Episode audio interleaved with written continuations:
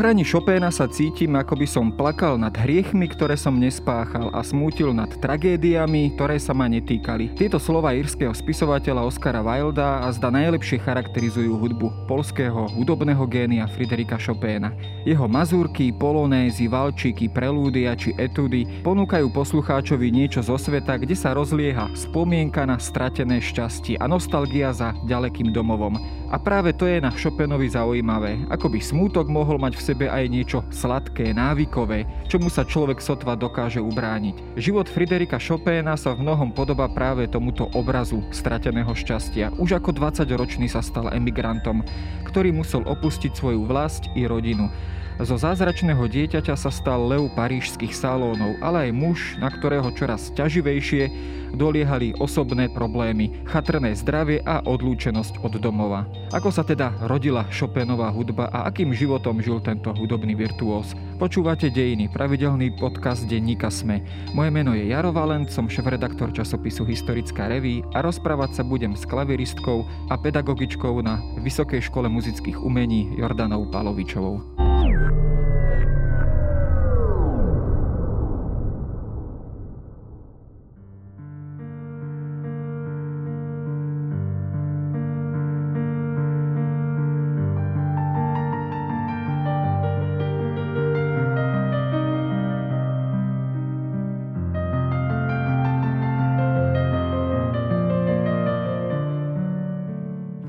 Na úvod ponúkol takú jednu polohu alebo jeden obraz Friderika Chopina, možno trošku taký, ktorý sa nesí až v takom kliše alebo, alebo v takej základnej polohe alebo charakteristike. Je v niečom táto charakteristika pravdivá? Je to naozaj tak, že môžeme Chopina vnímať predovšetkým ako toho smutného autora s veľkou dávkou nostalgie? Určite to je tá veľmi často vnímaná poloha. Ten jeho emocionálny diapazon je určite širší, ale môžeme zhodnotiť, že ten žiaľ je v jeho tvorbe veľmi kľúčový. Aj Franz Liszt v knihe o Friderikovi Chopinovi spomína na jeden večer, kedy osameli trojici ešte s jednou dámou, ktorá sa ho práve pýtala na tú citovosť prítomnú v jeho umeleckom prejave a hudbe a odpovedali jej slovom žiaľ. Je to naozaj tak, keď počúvame jeho jednotlivé diela, tak je v tom akási spomienka, teda aspoň ja to tam tak trošku cítim, na nejaké stratené šťastie.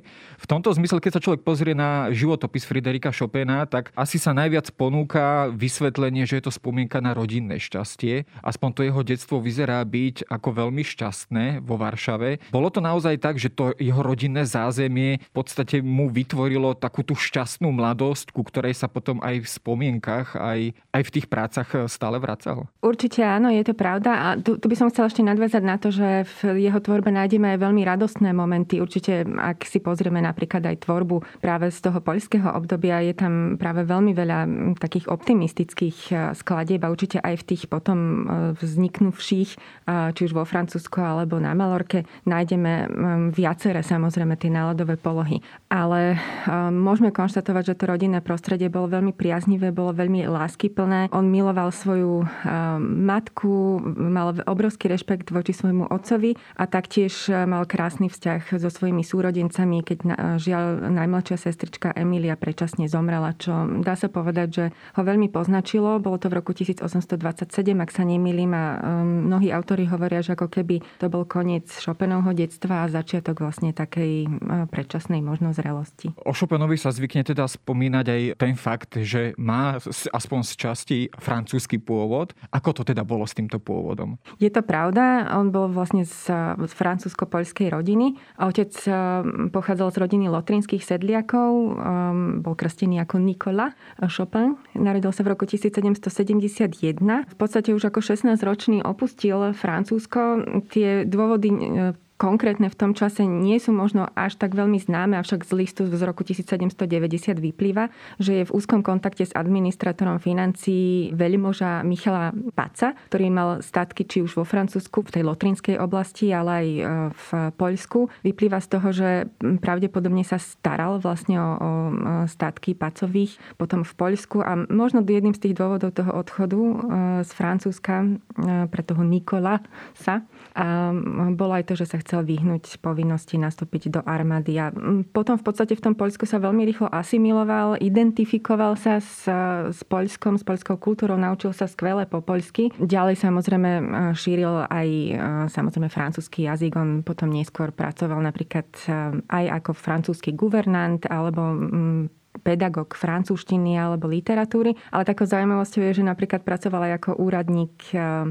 vo fabrike na tabak, respektíve sa zúčastnil aj Koštuškovho povstania. No práve tento jeho otec, e, Mikovaj, teda e, polský alebo Nikola francúzsky, Nikola. Mhm. tak on teda aj e, medzi svojimi známymi alebo tou polskou spoločnosťou, ktorej sa pohyboval, tak si užíval pomerne veľkú vážnosť, ako učiteľ, myslím, aj francúzštiny. Áno, aj literatúry, na, potom neskôr na Varšovskom líceu dokonca. Dávalo toto práve mladému Friderikovi takéto zázemie, kultúrne zázemie, kde teda on naozaj sa stretával, povedzme, aj s, s nejakou miestnou elitou, varšavskou elitou a bol do domov alebo prostredie, to rodinné zázemie aj prostredím, kde sa hralo na klavíri, kde, kde sa teda vyučovalo kultúre a hudbe? Určite um, aj v podstate tí životopisy konštatujú, že v podstate jeho všeobecné vzdelanie bolo veľmi, veľmi solidné. Uh, tu možno vidíme dokonca um, aj istý kontrast povedzme k Francovi Listovi. A uh, myslím si, že, že určite to bolo aj zásluhou um, vzdelaného otca. Taktiež napríklad uh, mamička bola um, aj hudobne vzdelaná, čiže on tie prvé kroky uh, pri klavíri podnikol práve s, s jeho mamou, respektíve aj so staršou sestrou Ludovikou.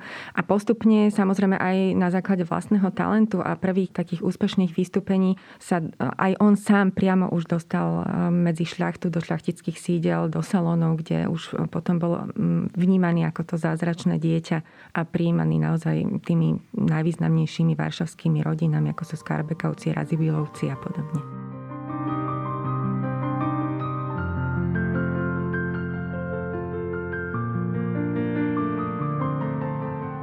Akom veku on už teda začal koncertovať aj verejne, mladý, malý Friderik? A teda bola to tá kariéra mozartovská vyslovene, že bolo to, bolo to to zlaté, zázračné dieťa, ktorého nosili z salónu do salónu, z jedného pánstva do druhého pánstva, aby sa predviedol. Taký prvý veľký verejný koncert zaznamenávame v roku 1818, tedy hral klavírny koncert Emol od skladateľa Jirovca a vlastne už nasledujúci rok naozaj mal tú nálepku, ale v pozitívnom slova zmysle toho zázračného dieťa dieťaťa a skutočne prichádzali, ako som už spomenula, tie pozvania do rôznych šľachtických e, salónov, sídel. Určite bol zázrač, mal atributy zázračného dieťaťa, ale môžeme konštatovať, že dozrieval ako keby po takých fázach. Určite nebol však prototypom toho zázračného dieťaťa, ako to bolo v prípade Wolfganga Amadea Mozarta alebo Johana Nepomuka Humela. E, ich otcovia podnikali naozaj siahodlhé, často veľmi vysilujúce cesty, ako to bolo napríklad u Mozarta a jeho sestričky Nannerl, alebo poviem príklad e, práve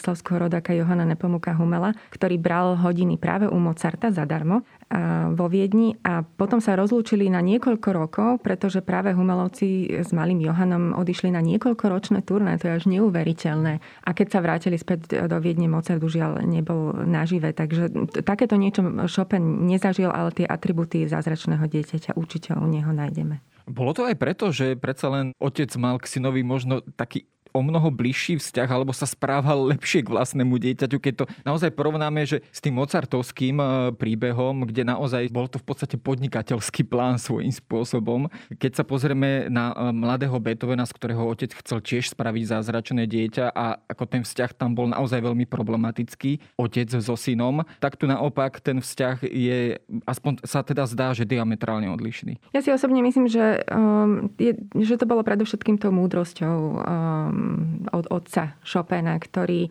ako to vidíme potom aj oveľa neskôr v prípade aj Ferruča Buzonyho, ktorý bol tiež prototypom zázračného dieťaťa a pri stretnutí s Antonom Rubinštejnom, slávnym e, klavírnym virtuózom, e, sa Rubinštejn napríklad veľmi pochvalne vyjadrilo Buzonyho talente, ale vystrihal práve pred tým, aby nebol tento talent mladého chlapčeka zneužitý. Práve takýmto neustálým vystavovaním spoločnosti a práve takýmito vysilujúcimi cestami. Takže ja osobne si myslím, že to bola práve tá prozreteľnosť a múdrosť Chopinovcov, že nepodnikali takéto siahodlhé a, a veľmi náročné koncertné cesty. Keď sa pozrieme na tie ďalšie roky, tak mladého Friderika vyučoval, myslím, klavírista alebo hudobník českého pôvodu ano, Vojtech Živný. Vojtech Častokrát Živný. sa spomína, že on ani možno nebol až tak zásadne dobrý učiteľ, alebo že ho až tak veľa nenaučil, že v podstate to bol taký veľký talent, mladý Friderik, že ho naučil len nejakým základom a už vlastne sa uberal vlastným smerom. Je teda na tomto niečo pravdy, že, že jednoducho všetci na okolo sa zhodli na tom, že, že treba tento talent sa jednoducho nechať vyvíjať ďalej spontánne?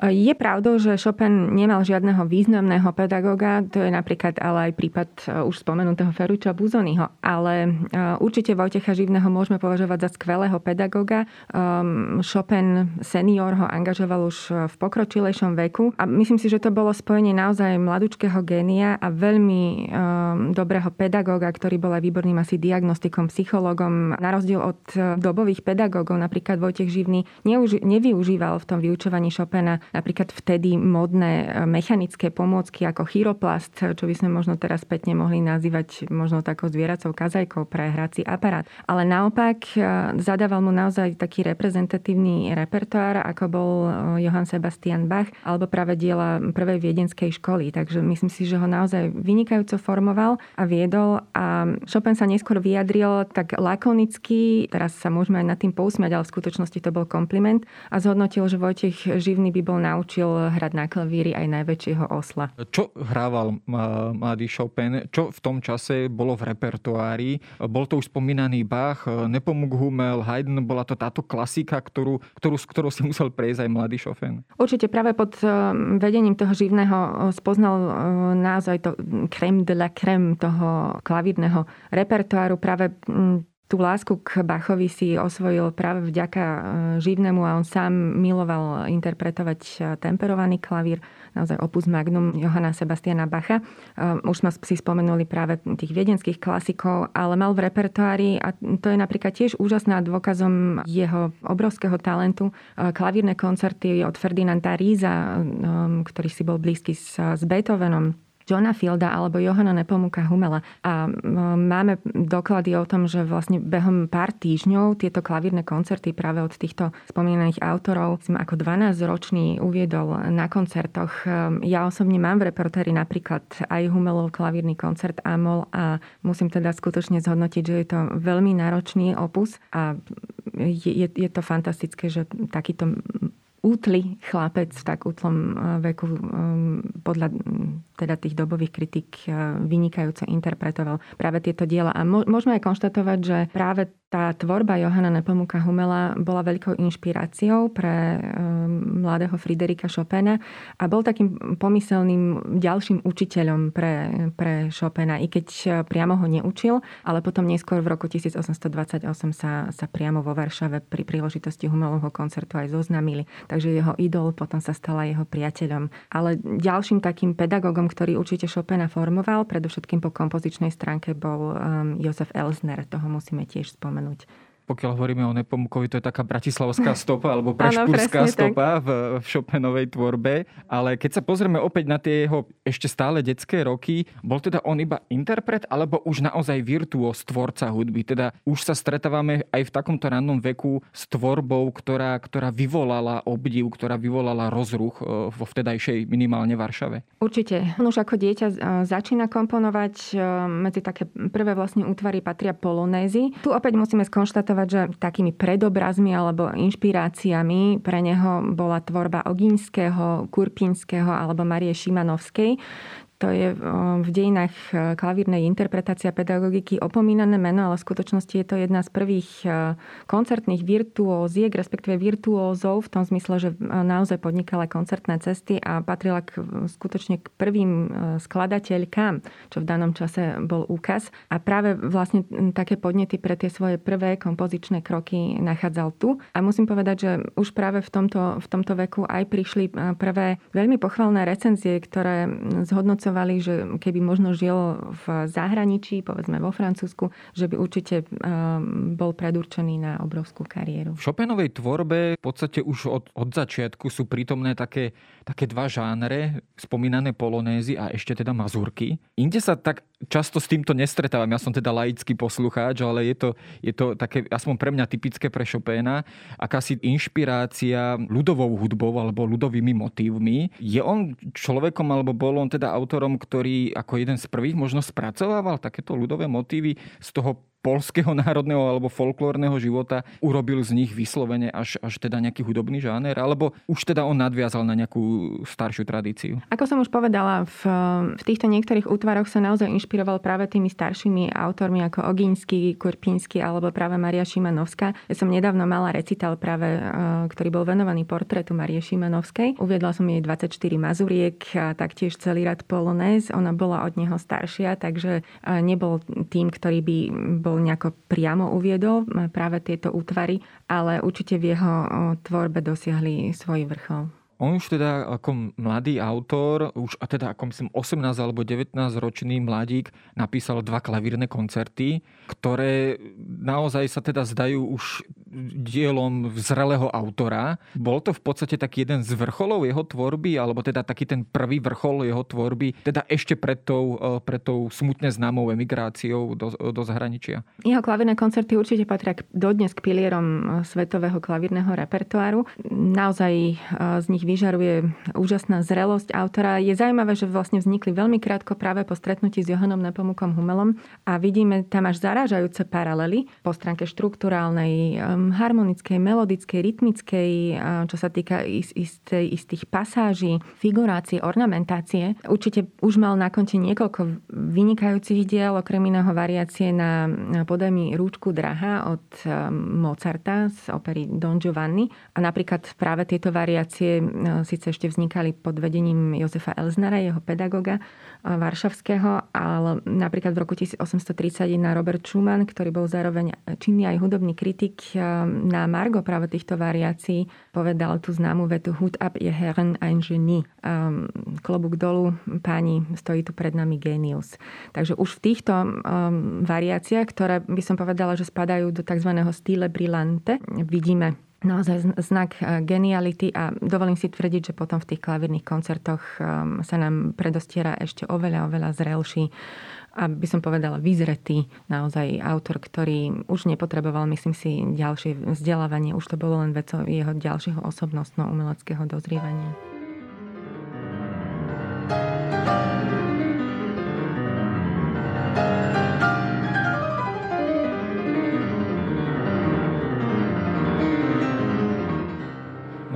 Tohto pomerne šťastného vývoja zasiahla osudová udalosť, rok 1830 novembrové povstanie v Polsku a teda vo Varšave, ktoré teda malo za následok okrem iného to, že vlastne on v tom čase bol, e, myslím, že na cestách nejakých koncertných vo Viedni, už sa vrátiť nemohol, respektíve mohol, a respektíve bolo to tam nejak, nejakým spôsobom problematické, zostal v zahraničí, nakoniec teda sa usídlil v Paríži. Je aj celkového pohľadu na jeho tvorbu práve tento rok a táto udalosť tá kľúčová aj e, rozdeľujú to tak aj hudobníci, že Chopin pred rokom 1830 ten mladúčky e, nádejný a po roku 1830 je tam možno badateľný taký rozdiel? Ako som už povedala, vlastne on do toho Paríža už e, prichádza či už s variáciami, alebo má už e, na konte niekoľko polonés a tak ďalej a tak ďalej. A samozrejme tieto dva klavírne koncerty. A je zaujímavé, že potom práve keď sa etabluje v tom parížskom prostredí, ako keby na chvíľku sa opäť vracia k tomu style brillante, ktorý napríklad aplikoval už v tých spomínaných varšavských variáciách veciach, ale celkovo môžeme o tom roku 1830 povedať, aby sme si to zasadili do kontextu v tom Chopinovom živote, mm, že pre neho to spočiatku bol veľmi úspešný rok, pretože premiéroval svoj klavírny koncert Evmol,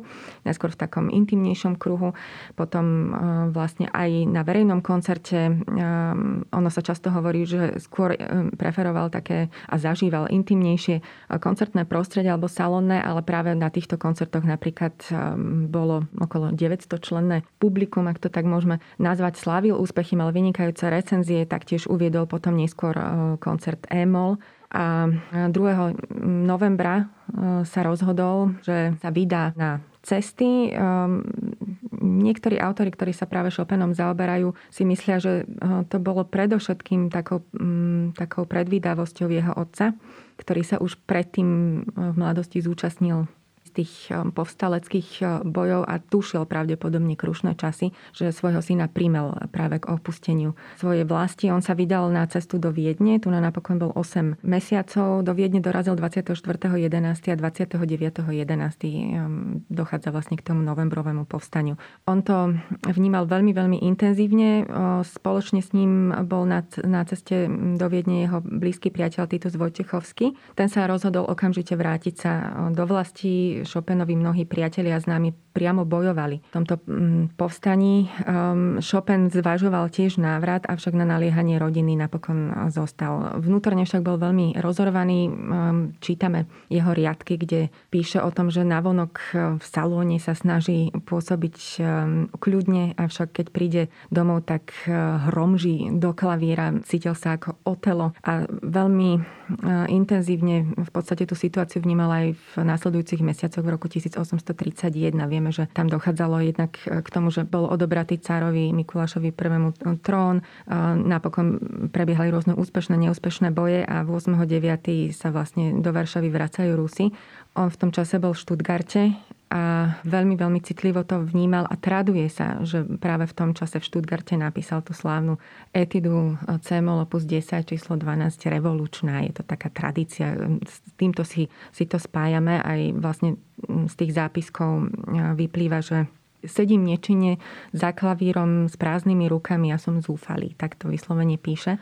A napokon 11.9. 1831 prichádza do Paríža táto spomínaná revolučná etida, tak to je myslím, že možno jedno aj z najznámejších alebo najlepšie rozpoznateľných Chopinových diel. Týmto sa musel aj zaskveť už v parížských salónoch. Získal si on okamžite popularitu. Bolo zorganizovaných už hneď po jeho príchode niekoľko povedzme takýchto verejných koncertov a získal on aj e, nejakých teda vplyvných, silných podporovateľov.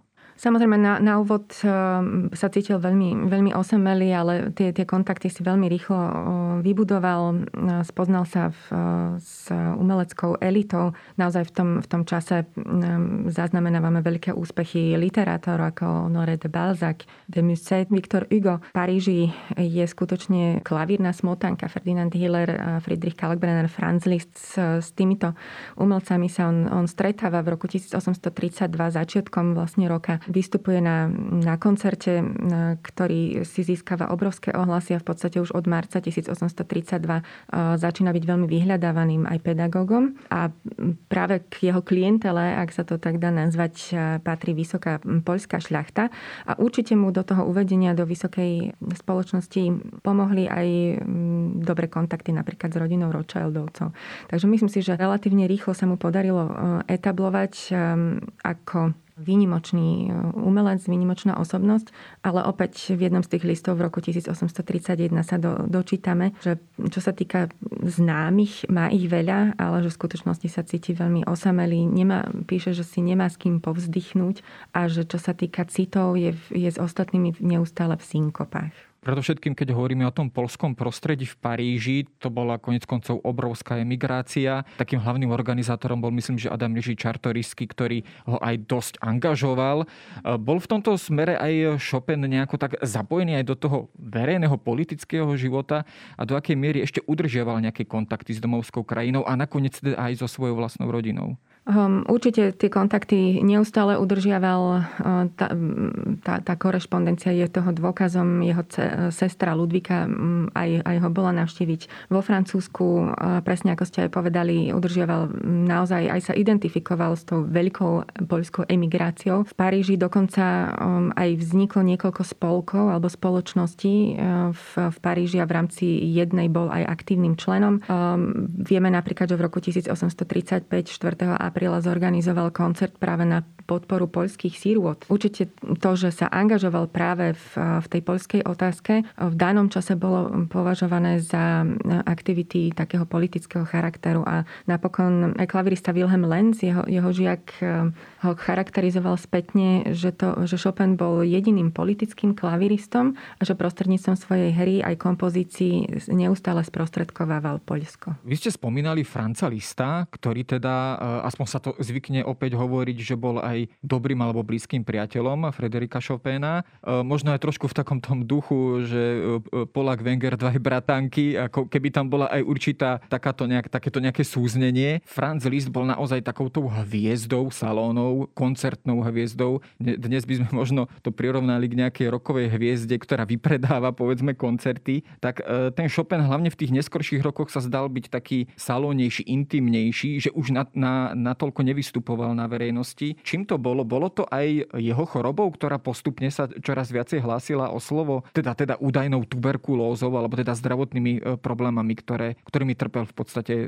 po celý život. Zdravotné problémy sú jedna vec, ktorá určite komplikovala mnoho záležitostí v jeho živote, avšak skutočne ten Chopin mnohom bol takým protipolom Franca Lista. Franz Liszt bol veľmi exaltovaný, práve miloval to verejné hranie. Um, vieme, že prebehol medzi nimi aj, aj taký rozhovor, kde vlastne Chopin um, mu hovorí, že Listovi, že sa necíti na to verejné hranie, um, že, že sa bojí zvedavých pohľadov, že dých toho publika ho, ho pridúša a práve konštatuje, že List je na toto stvorený. Jeho prejav bol určite oveľa intimnejší, uh, jeho tónotvorba delikátnejšia. Napríklad v roku 1835 Práve na tom spomínanom koncerte 4. apríla, potom neskôr ešte o pár dní zorganizoval ďalší, ktorý, ten druhý sa stretol s, s veľmi ohlasnými e, názormi, pozitívnymi, avšak práve ten prvý koncert e, bol v tých recenziách hodnotený v tom zmysle, že e,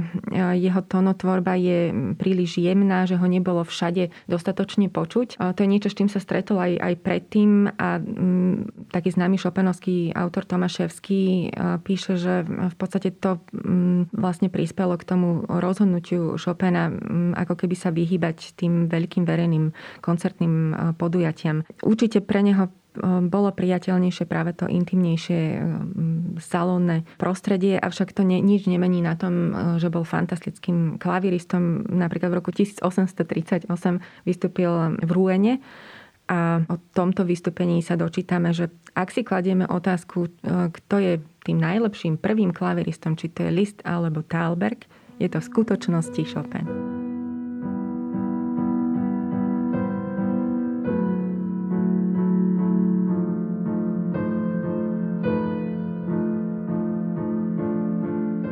Chopin si teda získal aj veľké množstvo priaznicov, okrem teda iných aj George Sandovu, ktorá teda sa stala jednak jeho veľkou fanúšičkou, ale teda nakoniec aj partnerkou po, myslím, že asi zhruba 10 rokov života, alebo 9 rokov života. Je to síce trošku taká e, škandalozná alebo škandalizujúca téma e, v živote Chopina, ale v podstate neodmysliteľná. Mnohí teda ako keby kritizovali tento vzťah, respektíve ho popisujú ako istým spôsobom e, neúplne vyrovnaný, neúplne v poriadku, alebo istým spôsobom akýsi chronicky zlý vzťah. Ona teda bola o 6 rokov staršia od Chopina. Častokrát sa aj v listoch, myslím, spomína spomínala, že, že v tom vzťahu vystupuje skôr ako matka, ktorá sa stará. Bol teda tento vzťah aj nejakou inšpiráciou pre Chopina, alebo aj tým zdrojom akýchsi osobných útrap, ktoré sa opäť nejakým spôsobom zrkadlili v tej jeho tvorbe? Myslím si, že aj aj tu by som asi prečítala jeden citát priamo od Franca Lista.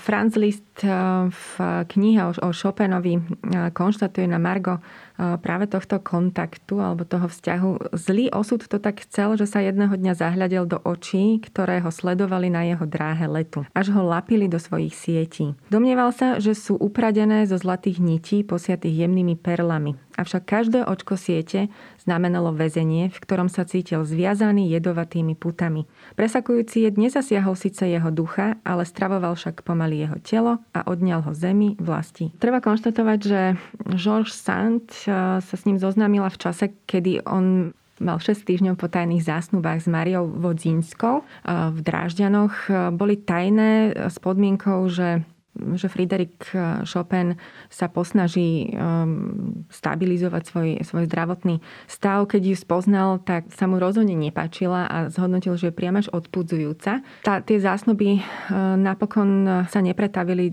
do svadby, ako vieme. Tie vzťahy s vodzinskými ochladli, okrem iného kvôli práve správam o jeho kolisavom zdravotnom stave, ale aj kvôli správam o jeho čulom spoločenskom živote v Paríži. A môžeme povedať, že Georges Sand, vlastným menom Aurore Dupin, ho mala dlhodobo v merku a veľmi intenzívne sa snažila získať si jeho pozornosť, napríklad aj tým, že často v, v korešpondenciách s listom alebo s jeho družkou Marie Dagoul zdôrazňovala a odkazovala mu, že ho zbožňuje a zbožňuje jeho hudbu. A postupom času a častými kontaktami práve prišiel rok 1938, kedy sa začína ich slávny, legendárny vzťah. Začína sa samozrejme tajne. Ona bola veľmi voľnomyšlienkárska, takže v tom čase mm, mala iný e, vzťah e, a vlastne o tých počiatkoch toho vzťahu vedeli len dvaja blízki priatelia, okrem iného Maliar Croix, ktorý potom v zápätí namaľoval aj ich dvojportrét, ktorý zostal napokon len v takej ako keby skici. Tak takou záhadou niekto ho napokon rozrezal a v podstate každý ten, každá časť toho portrétu vysí, vysí niekde inde. Aj sa tak uvádzajú, myslím, že tie dva obrazy, ako keby išlo dva úplne odlišné portréty. Presne tak. Samozrejme, te, tie začiatky toho vzťahu pocitovali obaja veľmi euforicky, čo skoro na jeseň aj teda z tých zdravotných dôvodov sa vydali na juh um, Európy, respektíve na Majorku. Spoločne boli um, preč z toho parížského, respektíve na cestách 212 e, dní, z toho myslím 95 práve na, na Malorke. A práve v listoch v novembri 1838 si Chopin veľmi pochvaľuje tento výlet. Avšak už v decembri eh, v korešpondencii eh, Georges Sand eh, píše, že z mnohých aspektov je práve tento spoločný pobyt fiaskom. Jedným z tých dôvodov bolo veľmi daždivé počasie a druhým práve nastupujúca hrozivá diagnóza Friderika Chopina, ktorú lekári potom diagnostikovali ako tuberkulózu. A to naozaj viedlo k obrovským problémom. Boli nutení opustiť prenajatý dom, ktorý by sme mohli voľne preložiť ako dom vetra. A tu mi naozaj pri, pri tom čítaní tých, tých um, riadkov a, a to, týchto osudov malorských um, vzýšli na um práve tie paralely s uh, touto dobou pandemickou, pretože samozrejme majiteľ toho domu to musel uh, nahlásiť tento zdravotný stav, museli sa okamžite vysťahovať, vyhýbali sa im ľudia. Všetky predmety, s ktorými prišiel do styku, museli byť spálené, muselo sa všetko v podstate vtedajšími prostriedkami vydenzifikovať a oni boli nútení odísť do kartuzianského kláštora, kde boli absolútne sami. Žorž sa hovorí o o tom, že, že sme sami ako na púšti a ten stav zdravotný bol stále veľmi e, závažný. Vrátili sa potom do Francúzska, ale už vlastne v roku 1839 ona zvažovala, či ísť ďalej v tom vzťahu. Napokon ten vzťah e, zostal trvácnejším ale určite postupne sa začali na ňom um, vynárať trhliny, možno aj, aj vinou jej veľmi takého spoločenského, rozšafného spôsobu života, ktorý možno jemu určite už v tom čase nebol um, blízky a v 46. 46. 7. vlastne ten vzťah dostáva už také veľké trhliny, že končí. On naozaj vyzeral ako taký nezdravý vzťah alebo nevyrovnaný, ktorý možno spôsobuje viacej problémov, než prináša radosti. Tam myslím, že tým, tým kľúčovým momentom bolo, keď e, vlastne došla do sporu, myslím, že dcéra tejto George Sandovej, ohľadom tiež myslím, že nejakých zásnub a zastal no, sa aj práve Friedrich Chopin. A ešte tam, ešte tam je jedno literárne dielo. Vieme teda o nej, že ona, ona niekedy písala aj tak autobiograficky ladené diela. Napríklad ten pobyt na Malorke spracovala v diele Zima na Malorke a údajne teda v knihe Lucrecia Floriani údajne parodovala práve Chopina nepekným spôsobom, čo viedlo v jeho kruhu priateľov k zdeseniu. No ja som sa, myslím, že dokonca niekde stretol, že niektorí z jeho priateľov vyhlásili, že Žor Sandová ho pripravila o niekoľko rokov života a dokonca myslím, že takéto ostré hodnotenia potom neskôr padali. Tomáševský práve konštatuje vo svojej knihe, ktorú venuje práve tomuto vzťahu, že z fatale, z, fa, pardon, z femme libre eh, sa postupne stala femme fatale a potom o pár um, strán neskôr hovorí, že z milenky sa stala ošetrovateľka, pretože naozaj už vlastne v tom, v tom úvode ich vzťahu zasiahla práve do kvality toho vzťahu e, choroba, takže bolo tam viacero tých, tých polôch Cítite to povedzme aj nejak v jeho tvorbe? Ona predsa len, ja som spomenul dva klavírne koncerty, ktoré sú v podstate orchestrálnymi aj dielmi, ale už v ďalšej tej tvorbe, už po, celé, po celých tých 18 rokov, čo strávil v emigrácii, tak neviem, či tam bolo ešte nejaké orchestrálne dielo, aspoň teda nespomínam si. Je to všetko v podstate klavírna, taká intimná tvorba. Jednoducho Chopin sa nechcel vrátiť povedzme do tej orchestrálnej polohy a už teda bol to naozaj ten intimný autor, vyslovene píšuci len pre klavír. On celkovo nebol mm, nejaký veľký orchestrátor, ak, ak to takto môžeme e,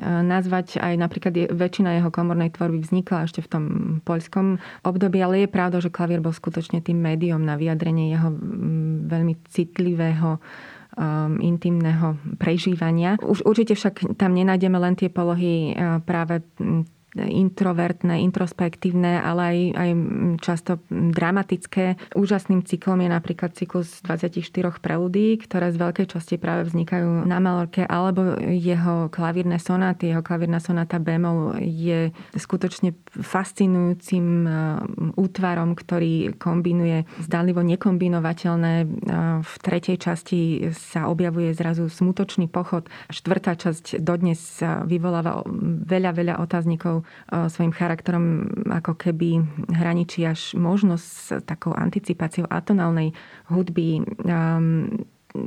Myslím si, že, že tá kvalita a ten široký emocionálny, obsahový diapazon tej hudby určite bol odrazom tých mnohých prežitkov a určite aj veľkej bolesti, ktorú, ktorú zažíval, či už fyzickú, alebo vo forme tých duševných múk po rozchode s George Sandovou on už si prakticky dlho nepožil, myslím, že nejak rok, dva. Pravil sa ešte, myslím, že na jednu cestu do Veľkej Británie, nejakú koncertnú. Anglicko a, a Škótsko, presne tak. A to bol, v mhm. podstate, to bol v podstate jeho koniec. Áno, vrátil sa s podlomeným, už s veľmi podlomeným zdravím. Ako v podstate zomieral? Zomieral v kruhu priateľov, alebo ako to častokrát býva pri mnohých takýchto génioch, opustený niekde v ústraní? Myslím si, že určite opustený um, nebol. Um, tí, ktorí stáli pri ňom, tak sa snažili snažili eh, stať pri ňom eh, do posledku. Čítame eh, o tom, že na sklonku života sa snažil spáliť všetky nedokončené diela, takže mnohé vzácne možno artefakty nám tým pádom nezostali zachované. Ale celkovo by som naozaj tú jeho klavírnu tvorbu charakterizovala ako niečo veľmi osobité, originálne a vlastne taká primárna spevnosť um, odhalila úplne nové možnosti klavíra, či už zvukové, mm, tónové, farebné.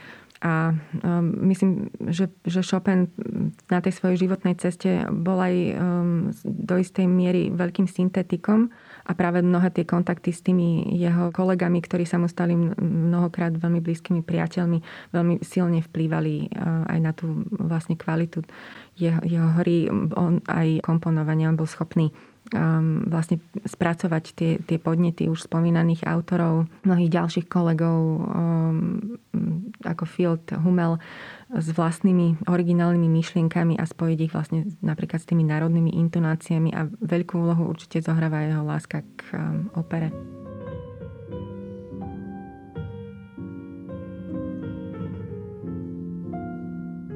Keď sa tak na záver spýtam, vy Chopina aj hráte.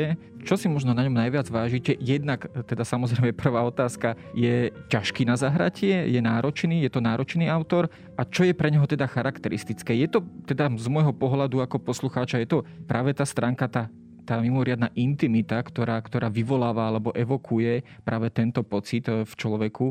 Čiže niečo, čo je človeku naozaj veľmi blízke a osobné.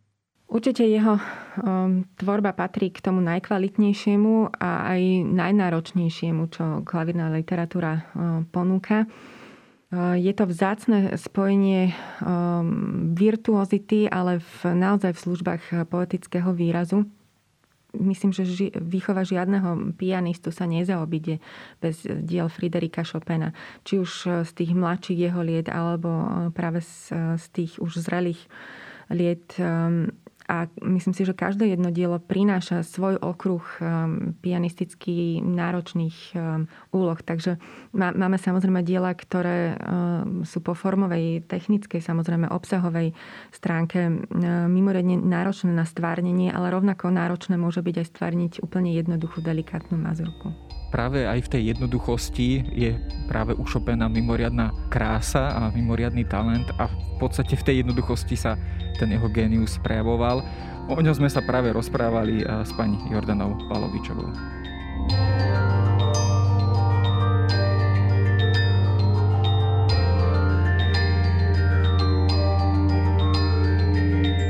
To je na dnes všetko. Počúvali ste Dejiny, týždenný podcast denníka Sme a historickej reví. Podcast Dejiny vychádza každý týždeň v nedelu. Prihláste sa na jeho odoberanie vo svojej podcastovej mobilnej aplikácii na platformách Google Podcasty, Apple Podcasty alebo v službe Spotify. Všetky diely nájdete aj na adrese sme.sk lomka dejiny alebo historickareví.com.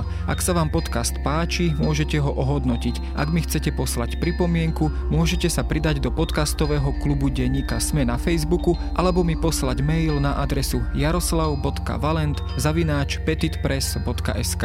Ja som Jaro Valent a na tvorbe tohto podcastu sa podielal aj Viktor Hlavatovič.